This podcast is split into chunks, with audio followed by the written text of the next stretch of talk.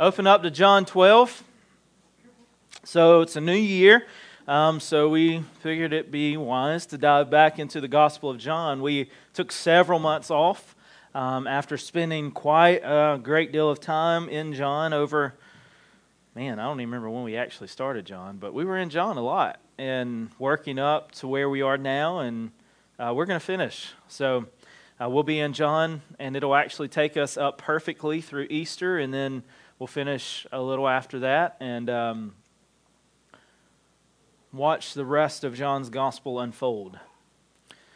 Um, we left off at the end of John 11, and, and there's actually part of the reason we broke it, um, broke it up where, the way we did, is because there's a little bit of a span of time between uh, chapter 11 and 12. Um, and, and chapter 12 is kind of the bridge between the first half of the book and the end, or what's kind of known as the farewell discourse. So, really, the last week of Jesus' life.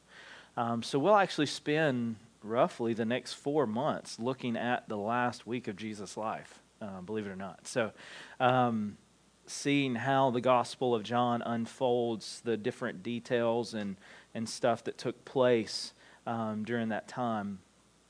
And again, as I said, it'll lead us right up uh, to Good Friday and Easter um, at the end of April or towards the end of April. So today, as we kind of look at um, John 12, starting in John 12, we're, we're going to see kind of three different responses to Jesus. Um, and, and the main idea for our time together is this that true God honoring worship will always have its foes.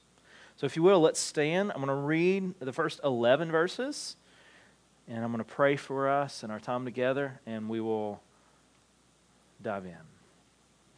John 12, starting in verse 1.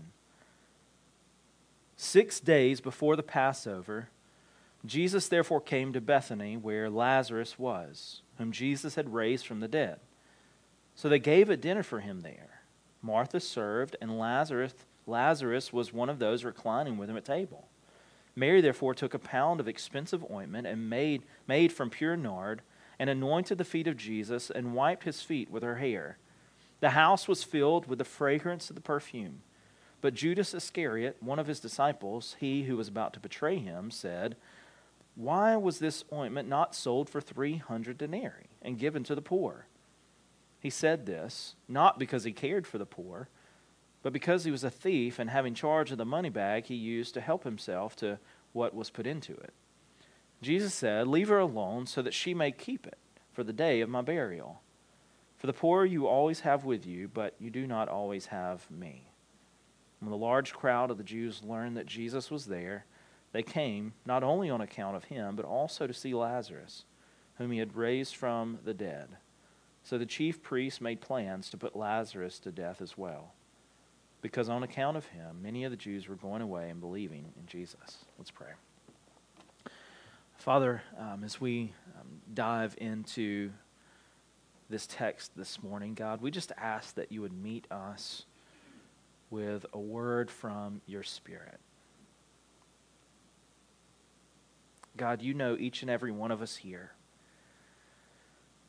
And we know, according to your word, that your word is more than sufficient enough to meet our needs. And so we come opening your word, trusting your word to change us, to transform our lives into the image of your Son, Jesus. And as we get back into this Gospel of John, we pray that our faith would only grow stronger and that our lives would begin to reflect even more the glory of who you are.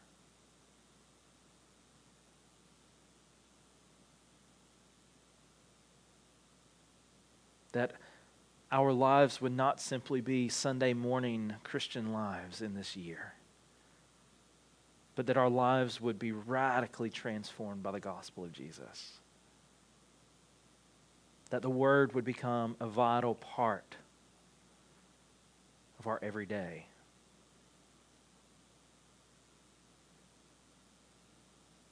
That prayer would be of the utmost importance to us.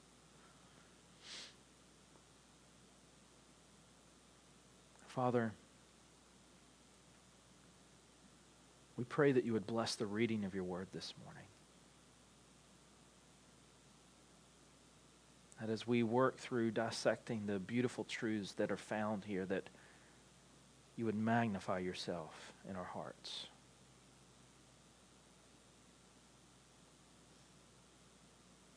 That we would be both challenged and encouraged by the truth of your word.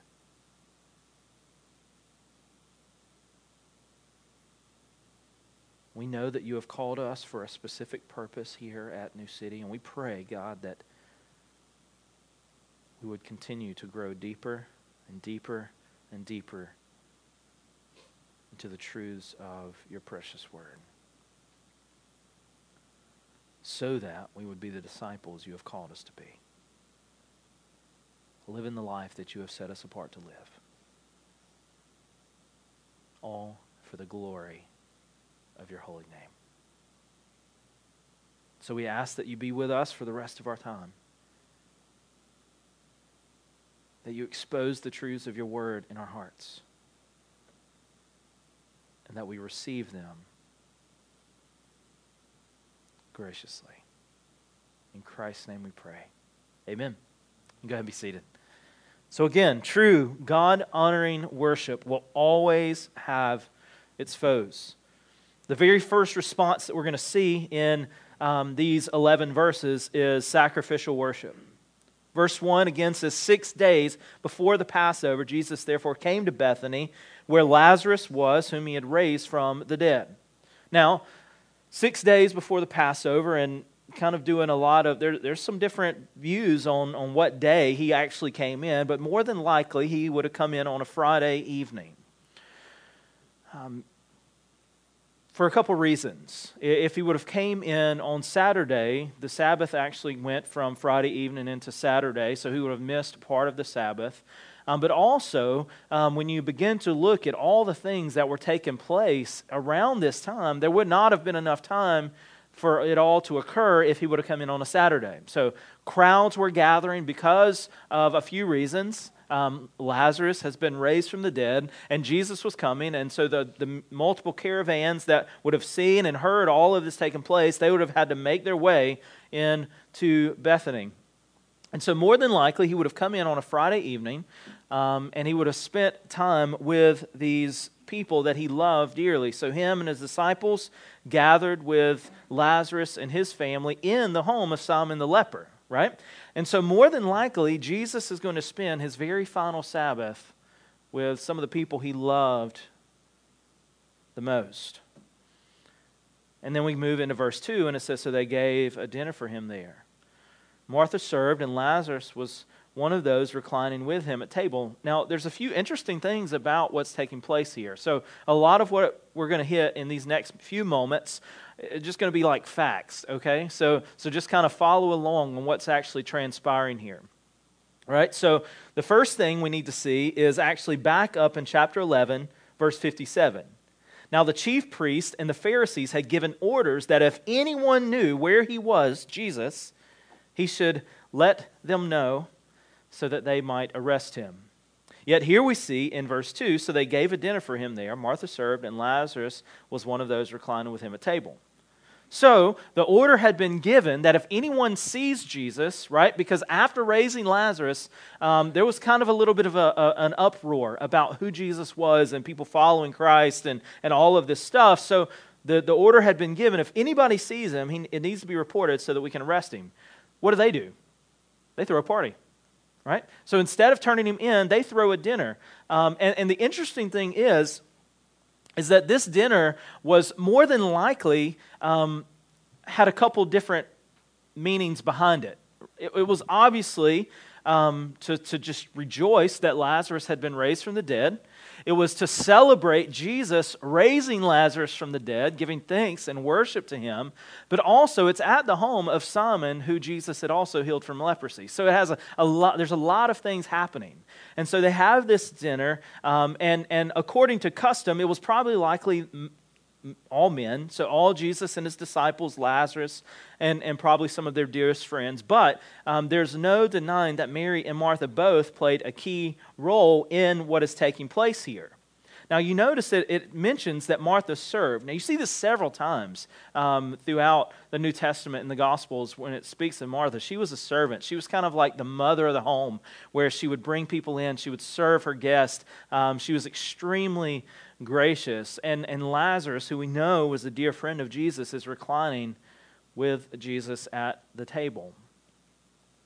And again, like I said, we were at Simon the leper's home, so you see a lot of really um, interesting things all kind of coming together at this one point, um, really setting the stage of what would happen pretty soon.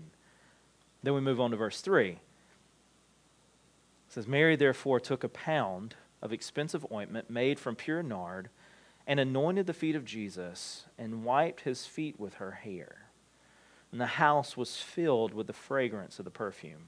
Now, this is kind of one of the main focal points of this section.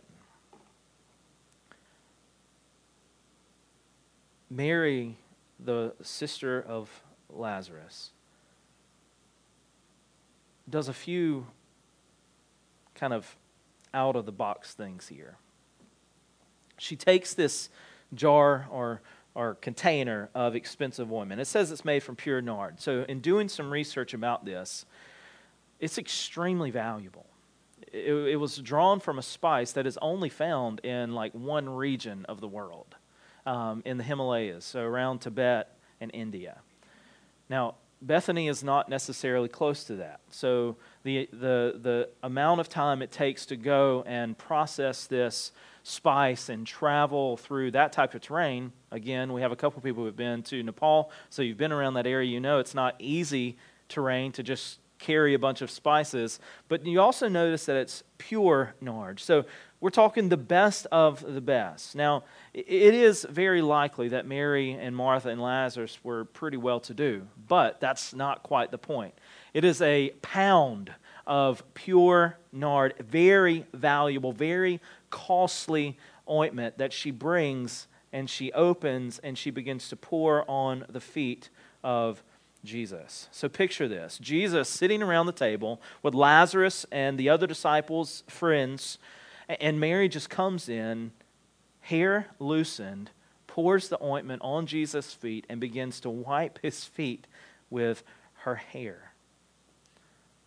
Why is she doing this?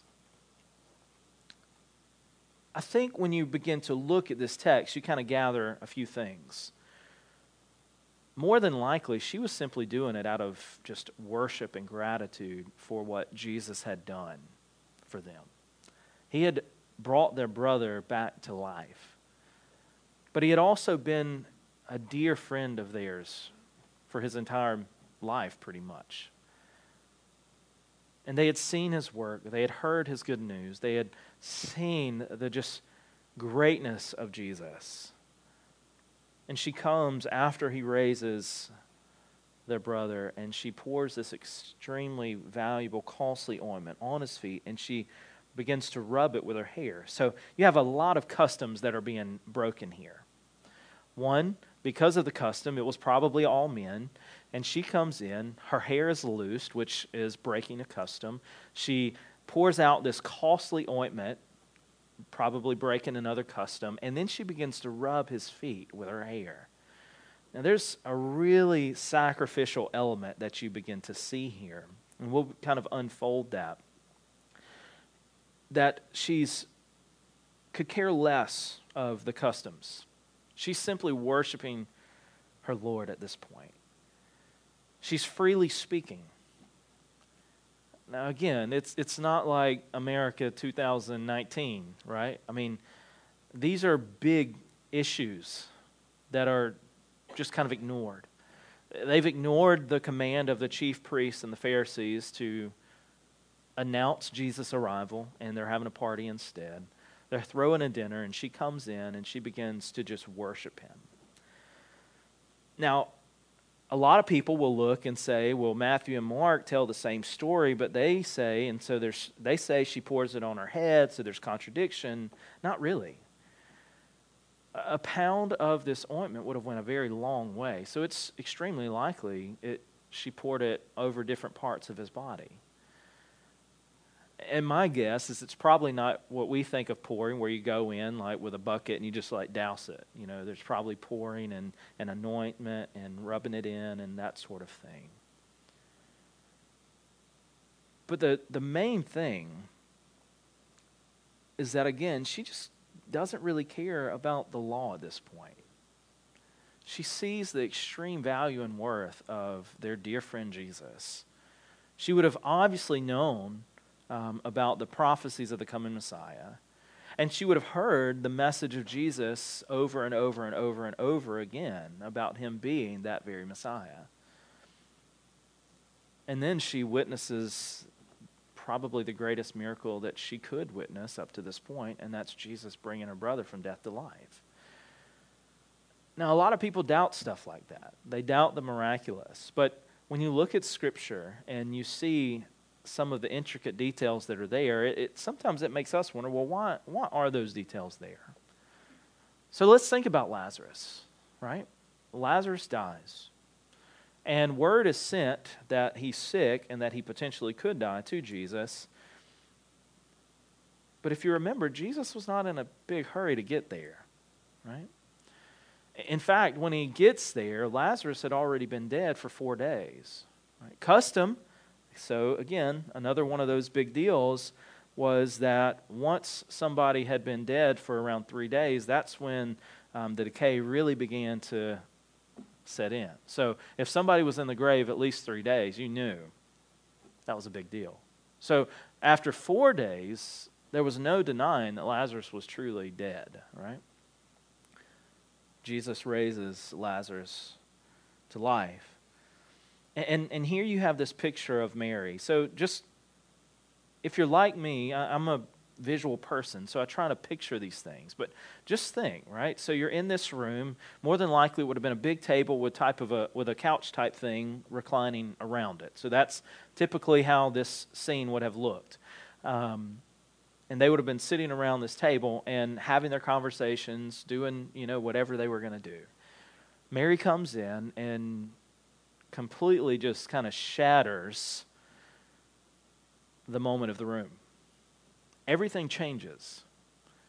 I mean, I'm sure there were some gasps that she came in with her hair loose. I mean, even with the disciples, right? I mean, you see that here in just a moment, but the beauty of what's taking place here. And the question kind of comes for us then what does our worship look like?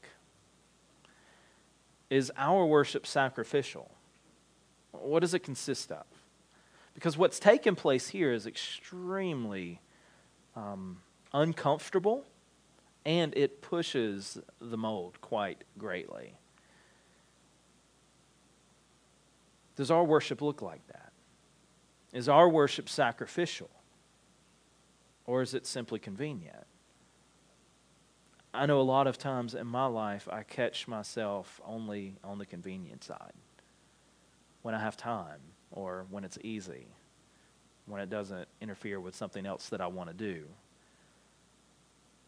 But what we see here is a picture of what true worship looks like. Taking something so valuable and pouring it out. Breaking the law, so to speak, to worship the King. Does our worship look like that? You see this amazing element of sacrificial worship here. But that's the first response. The second response to Jesus is simply a selfish agenda. Look at verses 4 through 6. But Judas Iscariot, one of his disciples, he who was about to betray him, said, Why was this ointment not sold for 300 denarii and given to the poor? He said this not because he cared about the poor, but because he was a thief, and having charge of the money bag, he used to help himself to what was put into it. So, Mary, in the middle of this act of worship, is immediately attacked by Judas. Wait, why are you doing this? You could sell that bottle for 300 denarii, which is a lot of money for them. And you could give it to the poor.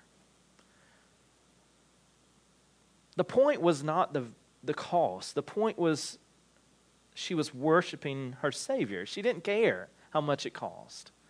She didn't care if she was forfeiting something of great value to her. She didn't care if she was going to be punished potentially for her acts. All she cared about was Jesus. So you see a great difference between Mary and Judas. Mary is willing to lay everything out and sacrifice something of great value for her for the good of Jesus. Whereas Judas only wants it for himself. Basically, what he's saying is, is you should sell this and put it in our money bag so we can give it out, distribute it to the poor, which is his way of saying, I'm missing out on my cut because of your act. All Judas cared about was money, right? And this is evident. So, out of the disciples, he became the one who carried the money bag, and I'm sure he was quite crafty in becoming that. I love dealing with this stuff. Let me handle it. I can take care of this. And he's probably snaking his way around this instance as well. So much so that more than likely the other disciples probably were right along with him. Why would you do this? Why, would you waste what we could be using to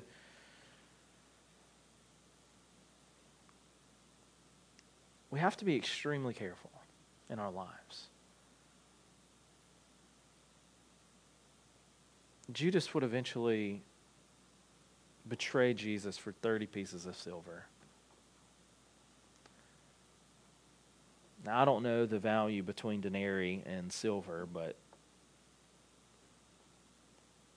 isn't it just ironic that he's constantly worried about money and then he sells Jesus for money, which he eventually tries to give back, and they don't take it, and so he hangs himself. But for Christians, we must be extremely careful, right? We must be on guard so that nothing in our lives becomes more important than Jesus. And that's easier said than done, right? It's easy for us to sit here and say, of course, we want, we want, nothing in our life is more important than the Lord. But it doesn't take us very long to just, if we're honest, to sit back and look at our life and and to give a real reflection on that. Where's the majority of our time spent? Where's the majority of our money go? What are the things that we treasure? What harbors our attention?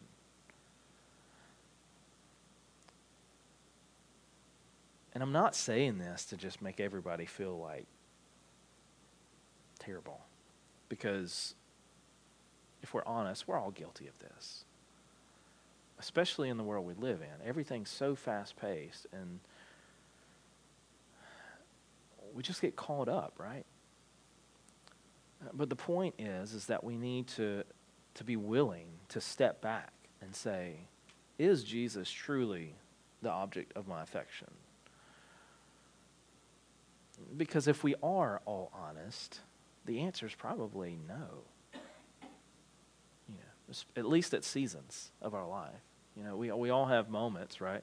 It might be really good right now. It's the new year. We probably all made like resolutions to like read the Bible more and do stuff. So we're probably like, you know, the best Christians ever at this point. But in another week or two, things will change and life will get back to normal and busy and we'll start ignoring our prayer time and selfishness will begin to creep back in and and really at the end of the day we're we're not doing anything much different than what we see Judas doing here. So the first response to Jesus that we see Mary taking place in is just sacrifice. making sacrifices for the good of the Lord. And, and then you turn to Judas, and Judas is just, he's just worried about the money, right?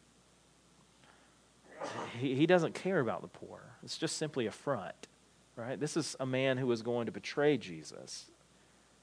He was a snake from the beginning.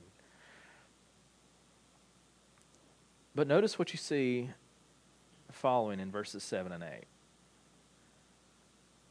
Jesus said, Leave her alone so that she may keep it for the day of my burial. For the poor you always have with you, but you do not always have me. Now, this is an interesting rebuke, right? So, again, imagine yourself sitting around this table, all of this unfolding. What would we think Jesus would respond with? Probably leave her alone. She's worshiping me, or she's what she's doing is a good thing. But, but the wording is really interesting, right? Leave her alone. She's doing something for the day of my burial, right? So he begins to unfold the true meaning behind Mary's actions. In her defense, she probably was simply just worshiping out of gratitude, right?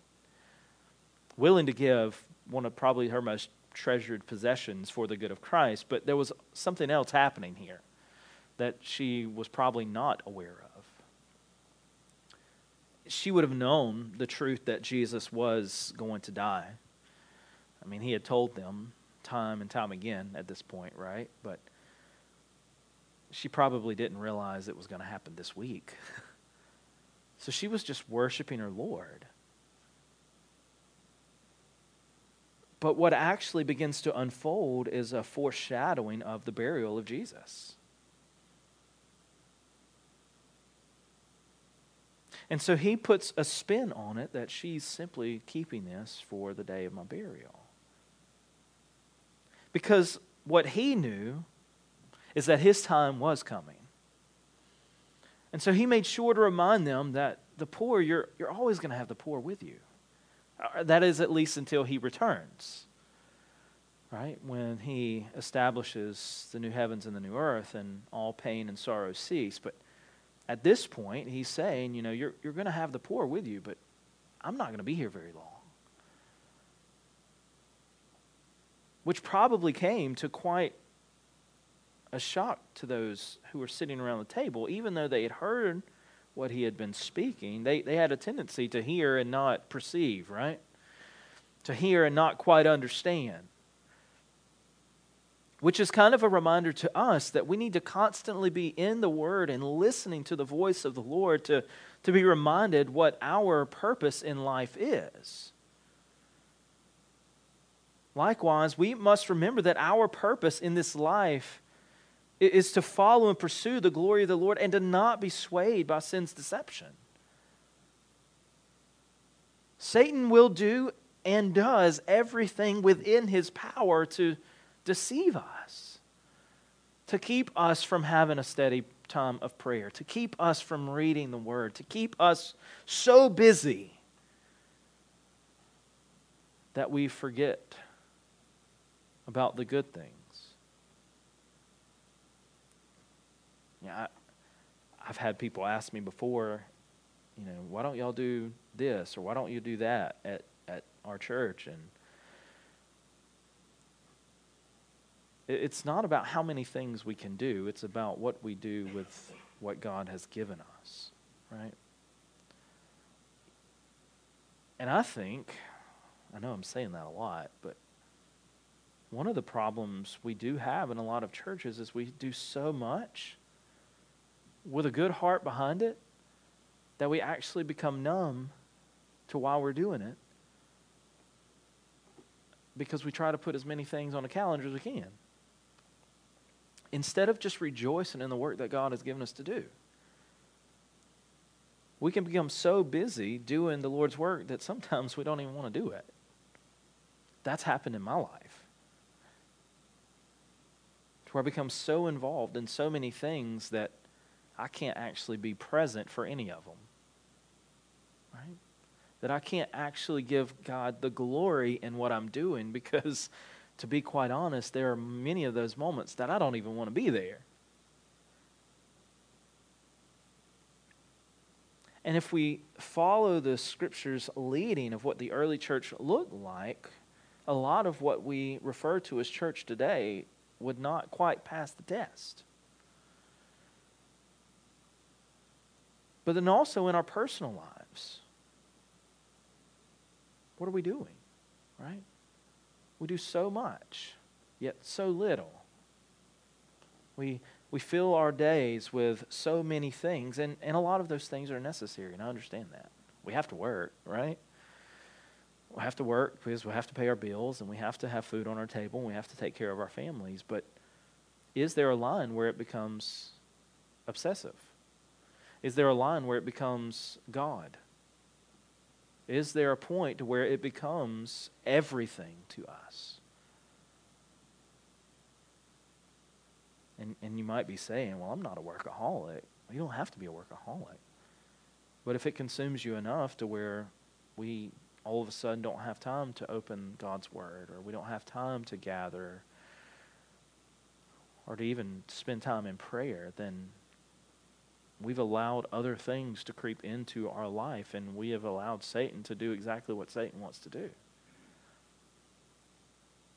So when we say we should spend adequate time in prayer and we should spend time daily in the Word, it's not to check off a box and it's not to become legalist. It's because we desperately need that as the people of God. We, we desperately need that time in the Word, building that relationship.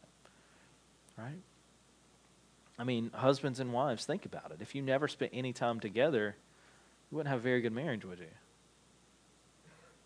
No.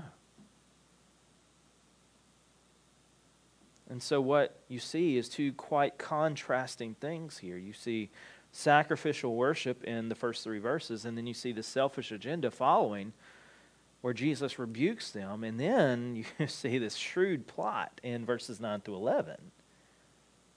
So, when the large crowd of the Jews learned that Jesus was there, they came, not only on account of him, but also to see Lazarus, whom he had raised from the dead. So, the chief priests made plans to put Lazarus to death as well.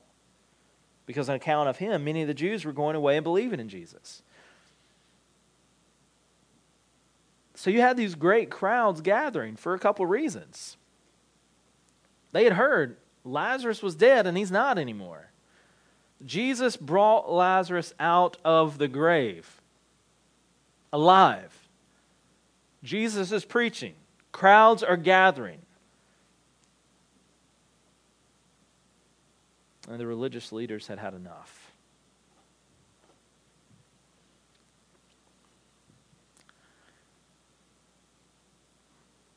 They wanted nothing to do with what was taking place. And they were willing to go at great lengths to end it. So much that the plot here is actually twofold. They wanted Jesus dead.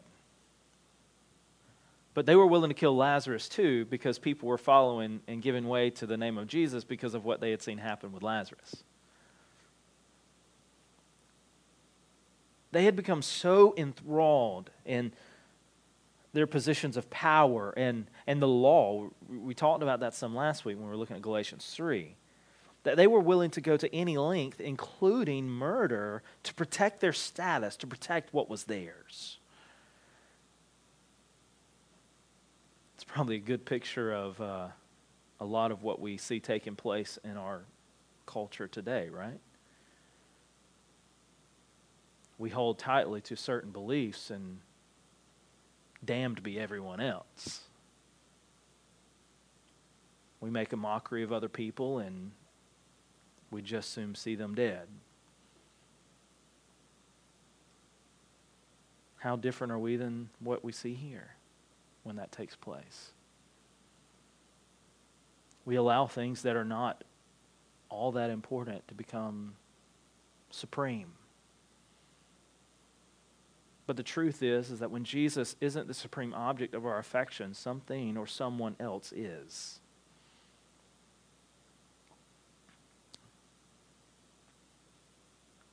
You want to find out what's supreme to people these days? There's a few tests. One of the easiest tests is just get on their social media account. What's the most important thing?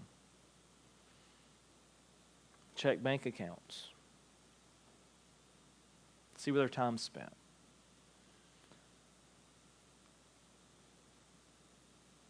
Is Jesus all? because Jesus gives a pretty stern warning through John much later when he's writing Revelation that he wants nothing to do with people who just kind of like mosey on along playing the game well. You either be hot or you're cold. Right? There is no middle ground in following Christ. We either follow Christ or we don't.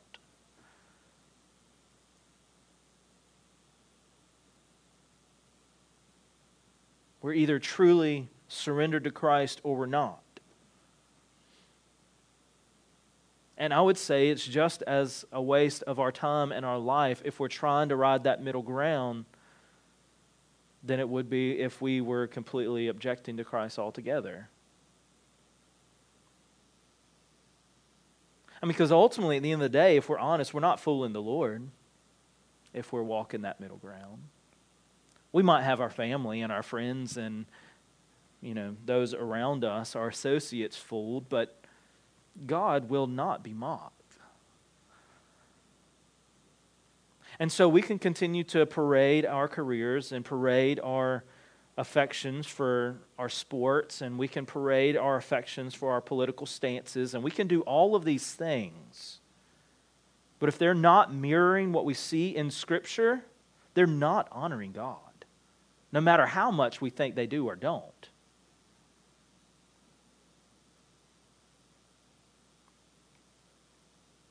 I mean, what do you see here? They hated Jesus because he was impeding on their power. And these were the religious leaders, folks. this was the church. And what did they want? They wanted to put to death the things that were standing in their way.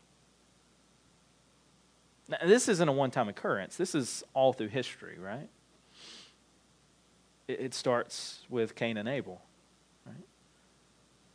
Cain was mad because his brother received the attention that he didn't. He was mad that his brother's gift was received and his wasn't. So what did he do? He killed him.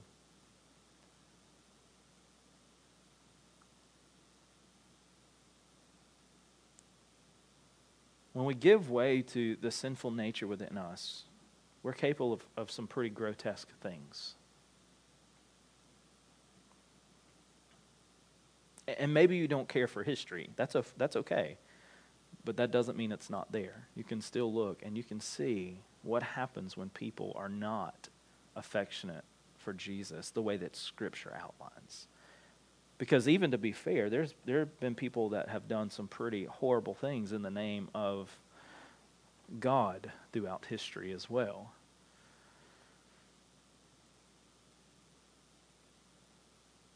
But what does the scripture reveal to us about our life, about who we are to be as disciples and followers of Jesus? What kind of response are we going to give to him? Are we going to sacrificially worship? Are we going to continue to be selfish in the way we live our life? Are we even going to plot against other people because of their beliefs and stances?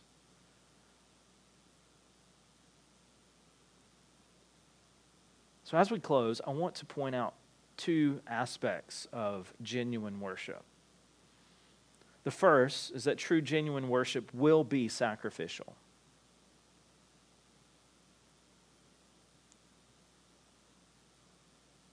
When God, Jesus, was calling his disciples, there were many of them that were called to leave their careers. Would we be willing to do that if God called us to do that? To leave our comforts, to leave our wants, to leave our desires. Would we be willing to do those things? That is a good test on whether or not Jesus is truly the object of our supreme affection. Would we be willing to sacrifice our finances? Would we be willing to sacrifice our time, our treasures? Listen to what we see in Philippians chapter 3. Verse, starting in verse 7. Paul writing to the church of Philippi. But whatever gain I had, I counted as loss for the sake of Christ. Indeed, I count everything as loss because of the surpassing worth of knowing Christ Jesus, my Lord. Not on what he was receiving, but just simply knowing Jesus. For his sake, I have suffered the loss of all things and count them as rubbish. In Greek, it actually means dung. In order that I may gain Christ and be found in him, not having a righteousness of my own that comes from the law, but that which comes through faith in Christ, the righteousness from God that depends on faith. That I may know him and the power of his resurrection, and I may share in his sufferings becoming like him in his death, that by any means possible I may attain the resurrection from the dead. Not that I have already obtained this or am already perfect, but I press on to make it my own because Christ Jesus has made me his own. Brothers, I do not consider that I have made it my own, but one thing I do. Forgetting what lies behind and straining forward to what lies ahead, I press on toward the goal for the prize of the upward call of God in Christ Jesus. Paul had everything. The most zealous, he had prominence, he had wealth, he had power. And he says, But whatever gain I counted as loss for the sake of Christ. True, genuine worship will be sacrificial. And true, genuine worship will also be met with great hostility. People hate the name of Jesus. People hate the name of Jesus. And when we stand boldly on the Word of God and the name of Jesus is what is our banner, we will be attacked for it. Our work will be mocked. But remember what Paul just said whatever gain I had, I counted as loss for just the surpassing power of knowing Jesus. That was enough. He knew who he was, and he, and he now knows who he is because of what Christ has done. So, as we strain forward, in life, pressing on. Remember what Paul writes to the Corinthians in 1 Corinthians 10. Whatever you eat or whatever you drink or whatever you do, do it all to the glory of God. Everything we do is for God's glory and God's glory alone. And remember, just as we saw in the last few weeks, that He will be with us to the very end. Let's pray. Our Father, may we be a people